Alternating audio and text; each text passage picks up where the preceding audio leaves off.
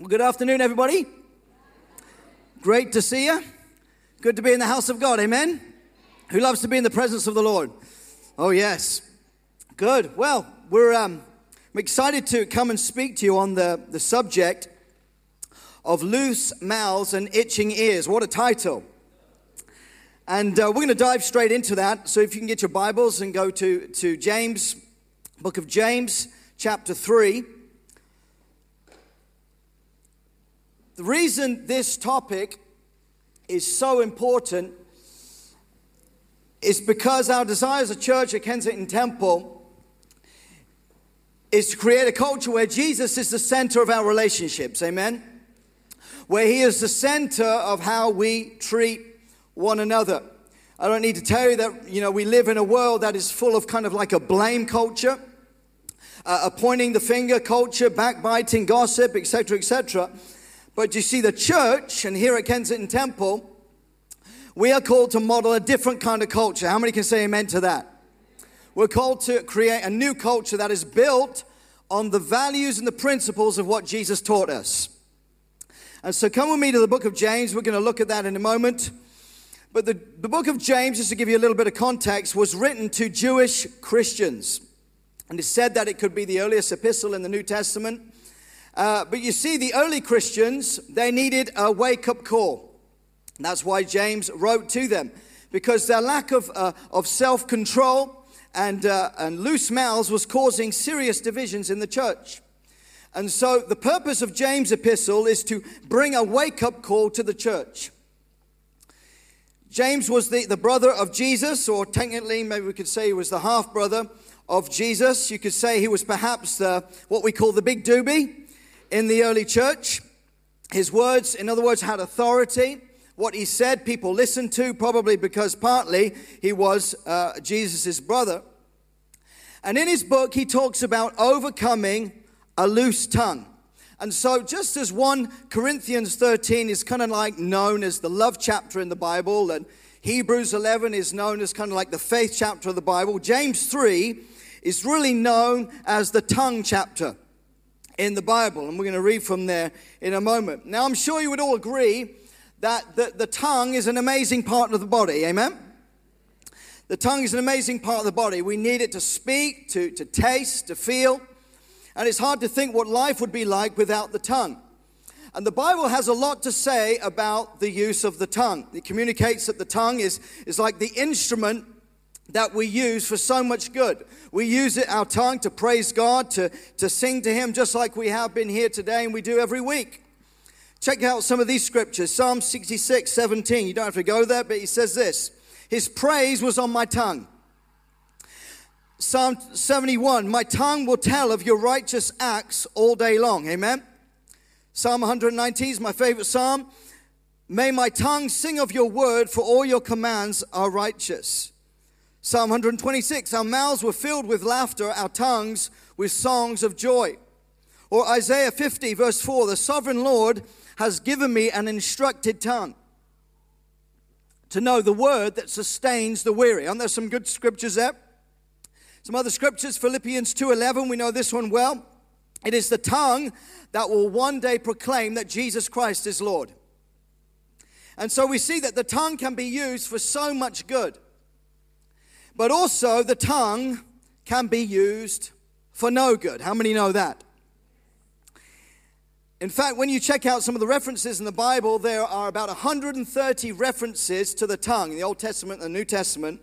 But a lot of these, the majority of these, seem to portray the tongue in having a negative impact and it having a negative and, and damaging effect on people. For example, Job 5:21, you will be protected from a lash of the tongue. That sounds good, doesn't it? Psalm 5 9, with their tongue they speak deceit. Psalm 10, verse 7, trouble and evil are under his tongue. Psalm 34, verse 13, keep your tongue from evil. There's a few more I've written here, but I'll just give you one more. Proverbs 26, a lying tongue hates those it hurts. And so the potential for our tongues to do good is huge but it can also be used for evil. It can also be used for harm and to cause much damage. So come with me quickly now to James 3, verses 1. Hopefully, you're already there. I'm reading from the King James Version here. James 3, verses 1. The untamable tongue. My brethren, let not many of you become teachers, knowing that we shall receive a stricter judgment. Ouch. For we all stumble in many things. If anyone does not stumble in word, he is a perfect man, able also to bridle the whole body. Indeed, we put bits in horses' mouths that they may obey us, and we turn their whole body. Look also at ships. Also, they are so large and are driven by fierce winds, they are turned by a very small rudder wherever the pilot desires. Even so, the tongue is a little member and boasts great things. See how great a forest a little fire kindles. And the tongue is a fire, a world of iniquity or evil, your translations may say. The tongue is so set among our members that it defiles the whole body and sets on fire the course of nature and is set on fire by hell. Verse 7 For every kind of beast and bird of reptile and creature of the sea is tamed and has been tamed by mankind. But no man can tame the tongue. It is unruly, evil, full of deadly poison. With it we bless our God and Father, and with it we curse men who have been made in the similitude of God.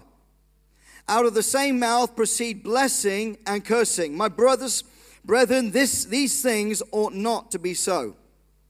Does a spring send forth fresh water and bitter from the same opening? And lastly, can a fig tree, my brethren, bear olives, or a grapevine bear figs? Thus, no spring yields both salt water and fresh. Now, first of all, these words I think are quite encouraging from, from James. Firstly, he said that we, including himself, all stumble in many ways. How many can relate to that? We all stumble in many ways. In other words, none of us are perfect. How many have noticed that in your own life? Okay, so I'm talking to the right crowd. None of us are perfect. And so we don't have to, you know, pack our bags and go on a guilt trip. Some of you may wish that that you lived in Bible times, maybe to witness some of the greats that we think of, like Abraham and, and Isaac and Jacob, David, Elijah, all these different guys, to see what they were really like. But probably, I think, we would have been shocked to see how, you know, human they really were. They were not perfect. And much of their imperfections were traced to their tongue. Many of them failed in, in the area of controlling their tongues, and some of these were the greats. These are some of the ones that we often talk about each week. They were God's best. For example, Adam. Adam, in the beginning of, of Genesis, says that he blamed his wife, Eve, for eating the forbidden fruit that God had told them both not to touch. He said to God, he actually used these words, The woman you put here with me, so he was actually blaming God too, she gave me some fruit from the tree and I ate it. I mean, talk about a cop out. Our natural self wants to blame others.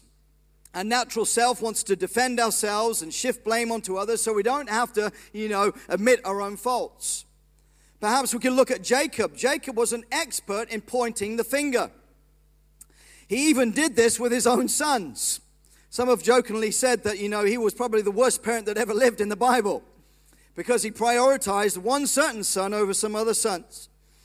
That's Jacob. What about Job? We know Job was someone who suffered big time, but he fell into the trap of self pity. And he openly declared this. He said, cursed the day of his birth and said, You know, he said, Why did I not perish at birth and die as I came from the womb? How intense is that? Jeremiah even said something similar. He said, Cursed be the day I was born. I mean, these are the guys that we look to and we often talk about, but they were not perfect. Abraham, we could talk about him. He lost control of his tongue because of fear. He told his wife Sarah to lie and to tell Pharaoh that she was Abraham's sister. Why? Because he was worried that Pharaoh of Egypt would kill him because she was beautiful.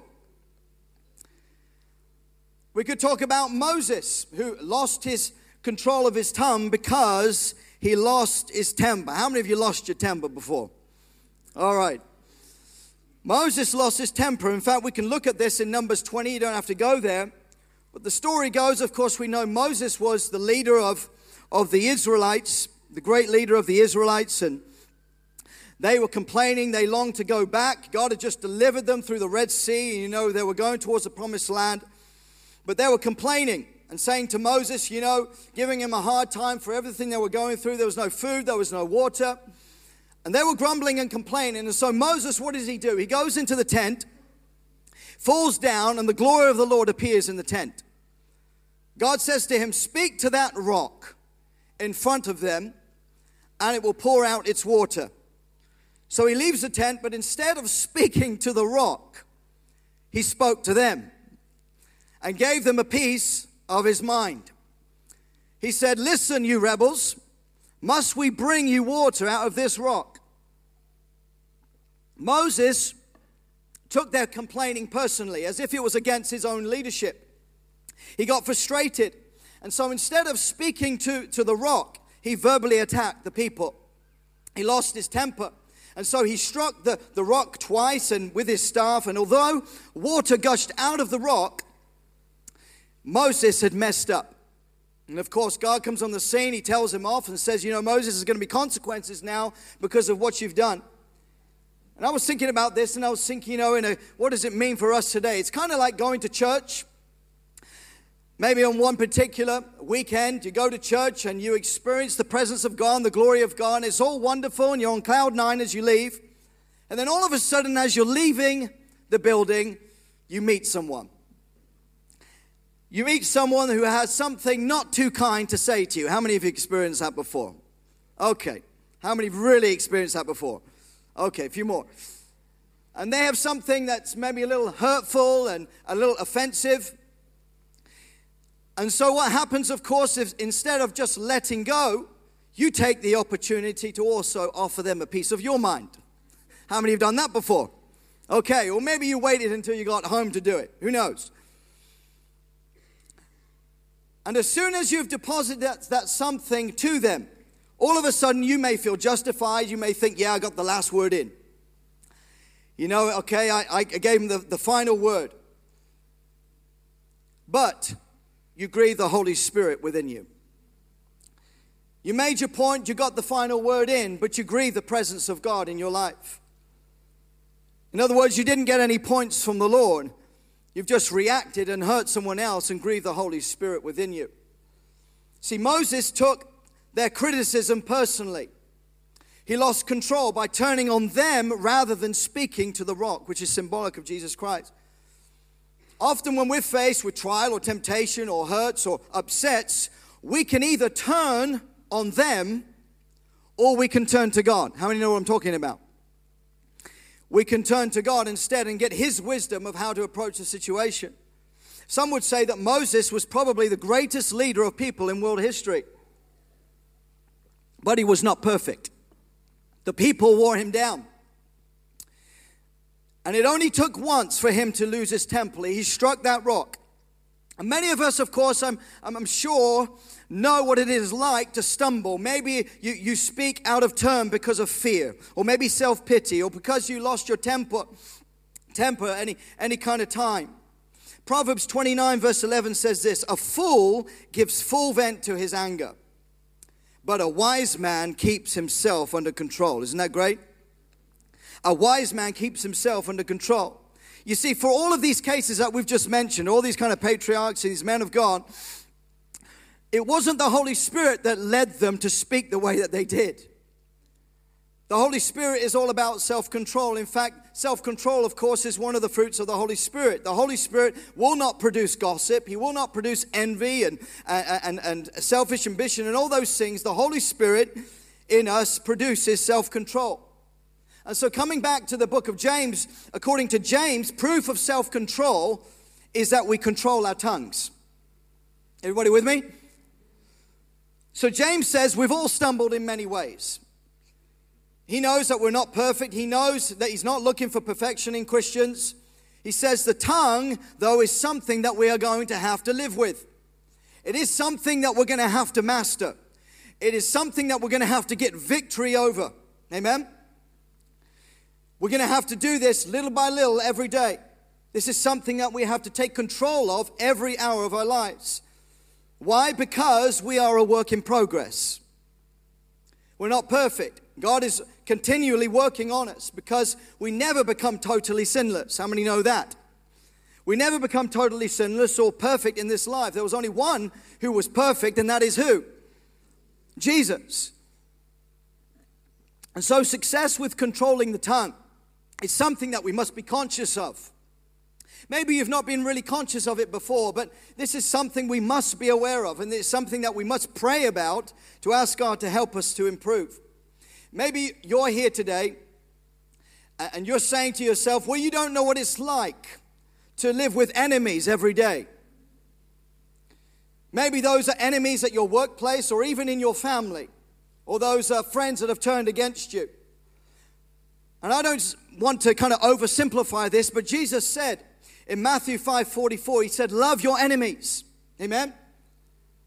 In other words, there was an underlying assumption from Jesus that we would have them. How many have had an enemy before? Yeah? How many are lying? No. You've had an enemy, enemy before. It might be at work or family or friends, whatever it might be. Jesus had many enemies. And there's nothing like having an enemy to test your tongue control. It could be an enemy that wants to destroy you, it could be a neighbor, dear God, that is always annoying you, a rival who's perhaps jealous of you, or simply those who are kind of like nuisances that come in your path from time to time. But we all have them. And tongue control with people like this is a serious test, isn't it? It's something that we battle with. When I think of this, I think of David, one of my favorite characters in the New in the Old Testament, and uh, he was living in the courts of King Saul, and he's a great example because you see, David killing the giant Goliath was the best thing that happened for him, but it was also the worst thing. It gave him favor with King Saul and the people. Of course, they were all chanting his name, and all, all, because of all the people that he was killing, etc. But his anointing eventually became a threat to King Saul. And so King Saul was raging and going nuts with envy and jealousy because of what God was doing with David. His success made King Saul want to kill him. And so you see, the Bible shows us, even in the Old Testament, that, that but people will want to attack you and to talk bad about you because they see the blessing and the favor and the anointing of God in your life. How many know that? But also the enemies. On the flip side of that, your enemies that we have in our life can be the very means of shaping our character, of refining us and strengthening us and helping us to persevere, to, to learn how to forgive, how to take control of our tongues. It's important for us to understand when we're looking at this topic that every trial that comes is a test to how we control our tongues. People hear our words, our families hear our words, children they hear our words. The angels, they hear our words all the time. God hears our words. And so, what determines sometimes our grade in any trial or suffering is what? It's our words. King David, again, I think, is another great example. Um, in, in 2 Samuel 16, there's a, a scenario that takes place where King David was leaving Jerusalem in humiliation. Why? Because his son Absalom was trying to kill him. And on his journey, he, he was cursed by a man called Shimei. How many have heard this story before? And Shimei, you know, didn't hold back.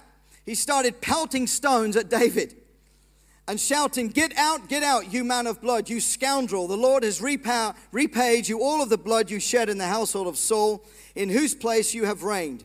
The Lord has handed the kingdom over to your son Absalom. You have come to ruin because you are a man of blood. I mean, talk about kicking a guy when he's already down.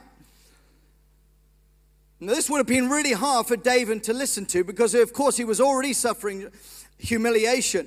This was probably the worst thing that David needed to hear at this time. I mean, imagine you are in this scenario. You're already down, and all of a sudden, someone's throwing some kind of abuse at you for all kinds of different things and, and telling lies and different things. Maybe it's at a workplace or family or wherever it is, at college, university. Well, how did David respond with words? He said this, interestingly, to his officials My son, who is of my own flesh, that's Absalom, is trying to take my life. How much more then this Benjamin, I leave him alone, let him curse, for the Lord has told him to. It may be that the Lord will see my distress and repay me with good for the cursing I'm receiving today. Shimei continued cursing, but David controlled his tongue. Isn't that powerful?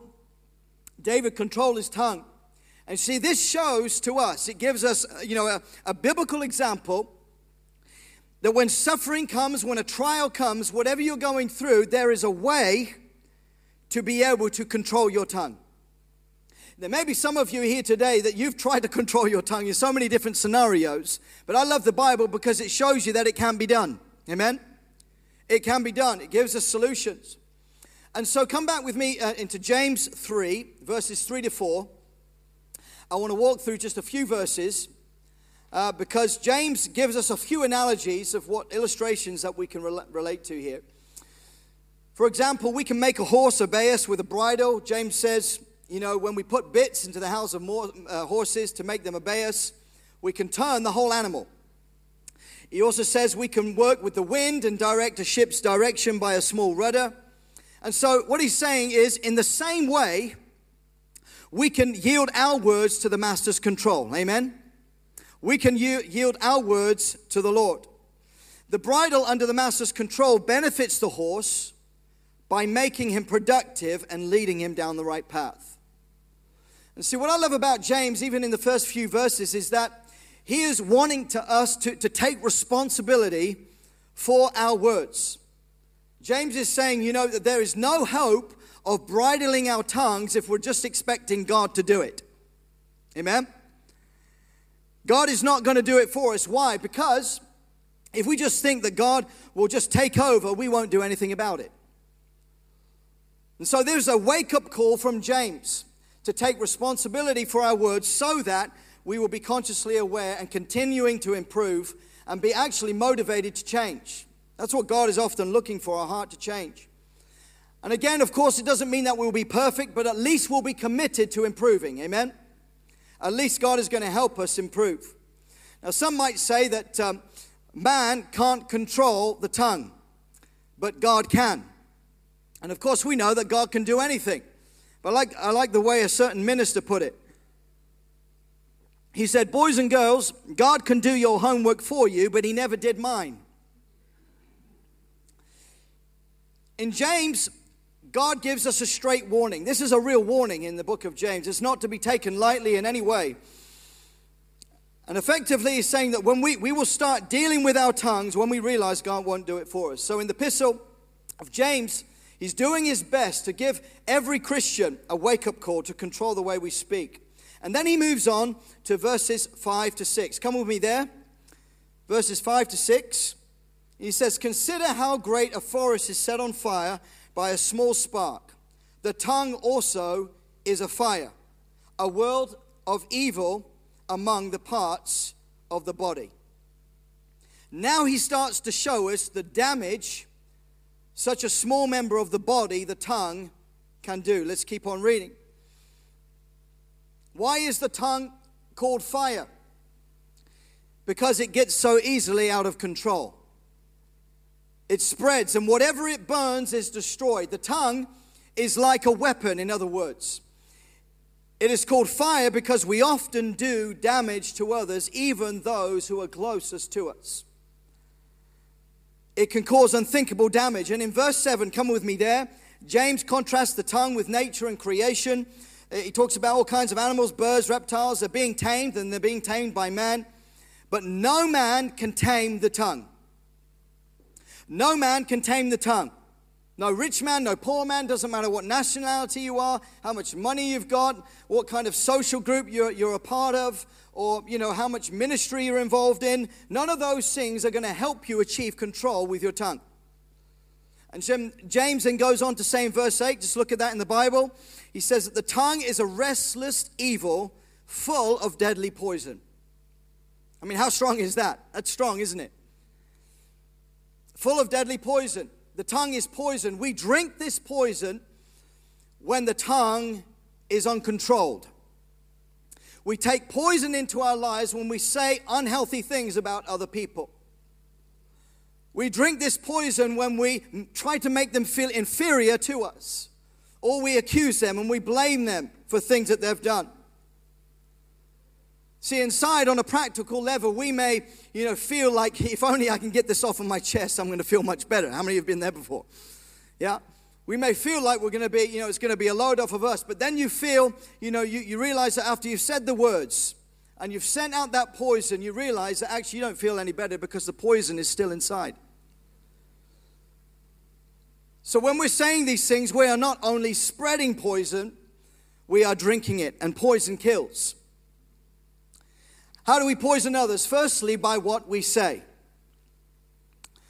Doesn't matter how old people are, doesn't matter how educated they are, you know, doesn't matter if they're saved or not. When we speak without thinking to others, our words can destroy people. This is why James calls it poison. Secondly, we poison others by what we say to them about others. Sometimes they may be in a scenario where they're so crushed by what they hear from us.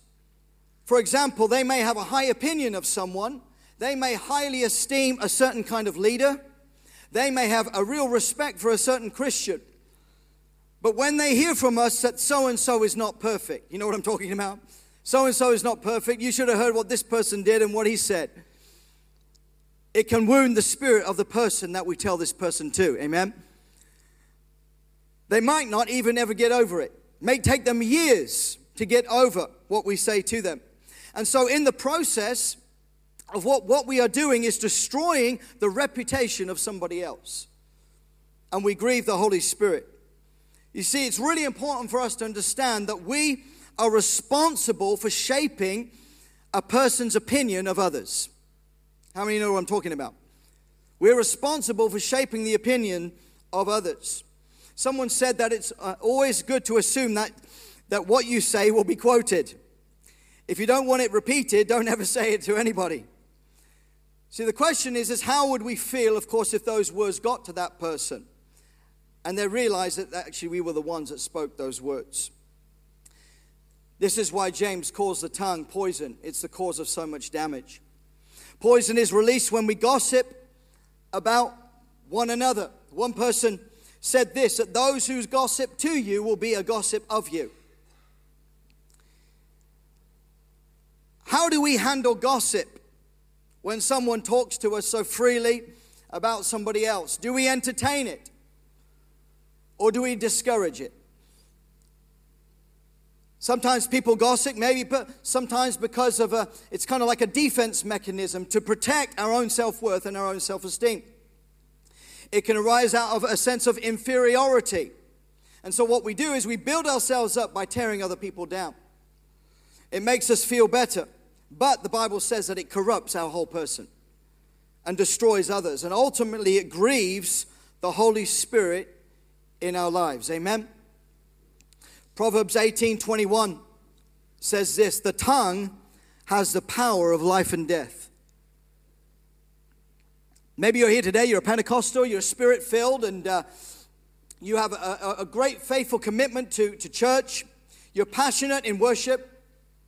But when it comes to some of these things, uh, you know, about the unhealthy ways that we speak, or maybe when we say things that we haven't thought about first, we become the very example of what James talks about in the next verses, which are verses 9 and 10. He says this We praise the Lord and curse men. And so, what does James do? He, he compares our worship life and our praise life to our tongue life. James says, People, this should not be. How can we be worshiping the Lord and dwelling in the house of God, in the presence of God, and yet at the same time be cursing our brothers and sisters? You see, don't be surprised if, there's, if there's one thing that the devil wants to destroy, it is the worship life in your life. If there's one thing that the devil wants to destroy, it is the worship life in a church. How does he do that? Through the tongue. It's what James is talking about here. That's why when you are preparing sometimes to ascend the hill of the Lord, you know, as it were, to go up the mountain to worship God, when you're preparing to meet with the Lord, the devil tries all kinds of strategies and tactics to distract you. How many have found that before? Yeah? He does all kinds of different things to divert you from what you're really called to do, and that's to worship the Lord. He tempts you with the tongue. And maybe that's practically speaking, that maybe what happens is he reminds you about something that someone else did to you that really upsets you. It might be some real, you know, a long time ago. Or maybe perhaps an argument of course, you've never had an argument before. An argument springs up out of nowhere as you're on your way to a church meeting. How many have experienced that before? How many are lying? No. and so the devil subtly tries to cause division between you and your brothers and sisters. How, he do, how does he do it? Through your tongue. And so we need to have that wise mind, that wise mind that God applauds, that says, I'm not going to allow the enemy to have any territory in my life. Amen? I'm not going to allow the enemy to have any strategies, to winning any strategies over my life. I'm going to focus my mind and my heart on God and meeting with Him. And so, what does James say? He says, is the solution. Where do we go from here? James 4, go with there quickly with me. James 4, verses 7 to 8, just a bit further on. says this Submit yourselves then to God. Resist the devil, and he will flee from you. Someone once told me that if you resist the deacons, and they might fly at you. Anyway, no, he will flee from you. Come near to God, and he will come near to you. Humble yourselves before the Lord, and he will lift you up. This involves humbling ourselves, admitting that we got it wrong, admitting that we've made mistakes, but being committed to change. Amen? That's why I love this, this verse. And so, right now, I want to just give you a few kind of practical tips that I think will be useful for us as we kind of grow in this journey of using our tongue. Some practical ways that we can learn. We all need to be reminded to be positive and to speak words that honor one another. How many would say amen to that? Speaking blessing over each other and not cursing speaking into each other's potential, encouraging one another. This is what creates a new culture. Amen? A new kind of people. This is what produces life. This is what brings growth, making other people feel esteemed and important. Jesus came up with this golden rule in the Gospels. He said, Do to others what you would have them do to you. We can't really improve upon that at all. So, when you are having conversation or speaking to someone, here are kind of few practical things to consider. Firstly, is this maybe you want to jot them down. Is it necessary to say what I'm about to say? The trouble with people who talk too much is usually they often say something they haven't thought of yet. Controlling the tongue is having the wisdom not to say everything that comes to your mind. Lord, help us. So this is what we need to be conscious of. Is what I'm saying necessary? We can sometimes save ourselves, you know, a whole lot of hassle and a whole lot of grief, grief by not saying what we want to say. How many of you agree with that? Yeah. Secondly, will my words bring life? Will my words set someone free? Will it bring liberty or, or healing to that person? Thirdly, will my words energize someone? Will they provide energy, a, a, vigor, an ability to cope? And so instead of, you know, igniting a flame and spreading poison, will your words energize people? And the way we energize people can be done in two different ways what you don't say and what you do say. How about these for maybe a few, few tips? Try not to criticize. Try not to point the finger. Don't accuse. Try not to say anything that will make someone feel intimidated or fearful. Try not to threaten people. Try not to speak down on people. Try not to puff yourself up on a name drop. That, of course, we never do. Rather, speak hope into people's lives. Amen? Speak encouragement. Show care and interest in people. Pray with them to encourage them. And last of all, fourthly, will what I say dignify a person? I think this is such a, an important thing for us to remember. Will what I say dignify a person? In other words, don't demean a person. Everyone wants to feel important, they want to have significance. Everyone wants to feel appreciated. It's interesting, you know, when you look at the life of Jesus, that, that the common people in Jesus' day loved to hear him speak.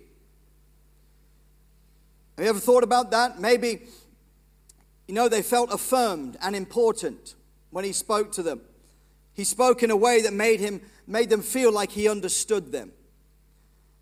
He gave them dignity, he gave them significance, he, he made them feel important. In fact, it's an amazing story because even a leper who was actually ostracized from society even felt comfortable enough to actually approach Jesus. That says a lot, doesn't it? That even those who were cast out from society were able to, to be accepted by Jesus. And so, in conclusion, the main point is this if you want to, to excel in controlling the tongue, speak in a way that meets a person's need. Amen. This way, you spare yourself of saying regrettable words that you will regret for a long time, but you will actually bless someone. How many of you want to bless people? How many of you want to bless people? Amen. Perhaps, maybe you're here today and there have been times, maybe even recently, where you feel like you've blown it.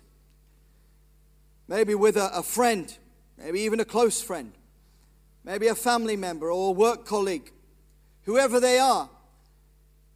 I want to encourage you today from James chapter 4 resist the devil and draw near to God. Because God is always more gracious with us. When we feel like we've blown it, when we feel like we've made the permanent mistake. Often, sometimes our own feeling drives us away from God, but that's not the Father heart of God. God wants to forgive. He's always more gracious. He wants to restore you and even wants to restore the relationships that have been lost through unhealthy talk. Amen? God is the God who brings reconciliation between friends and family. Let's all stand together.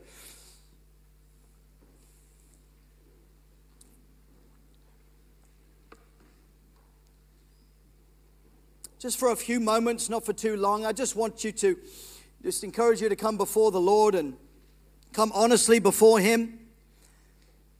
And let this just be a time of honesty and saying, God, I've, I've failed. There are areas where I've made mistakes. There's areas where I've not been healthy the way that I've spoken. Just ask God right now to come and to hear your voice and ask Him for forgiveness today. Let's just do that right now.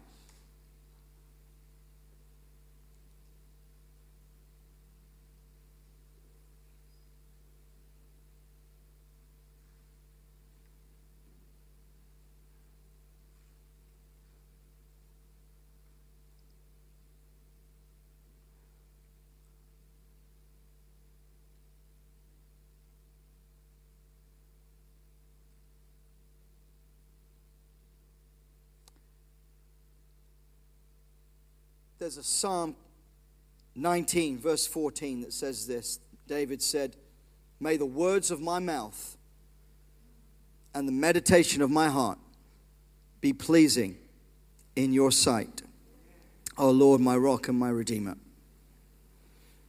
Let that be your prayer today. May the words of my mouth and the meditation of my heart be pleasing in your sight. Jesus said, you know, out of the, the mouth, the heart speaks.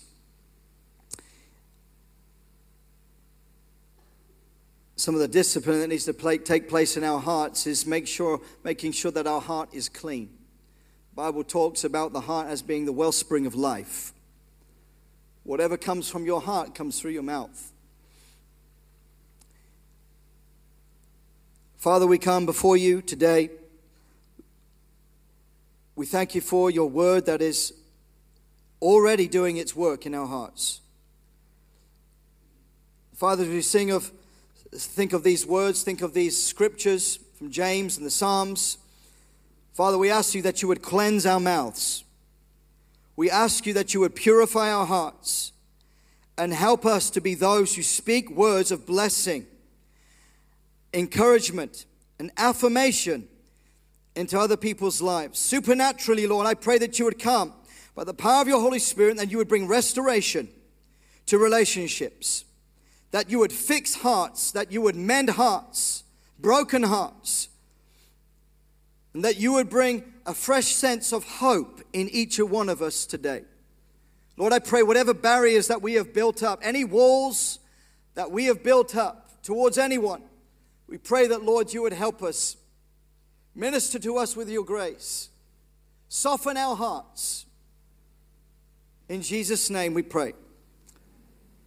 Amen. Amen.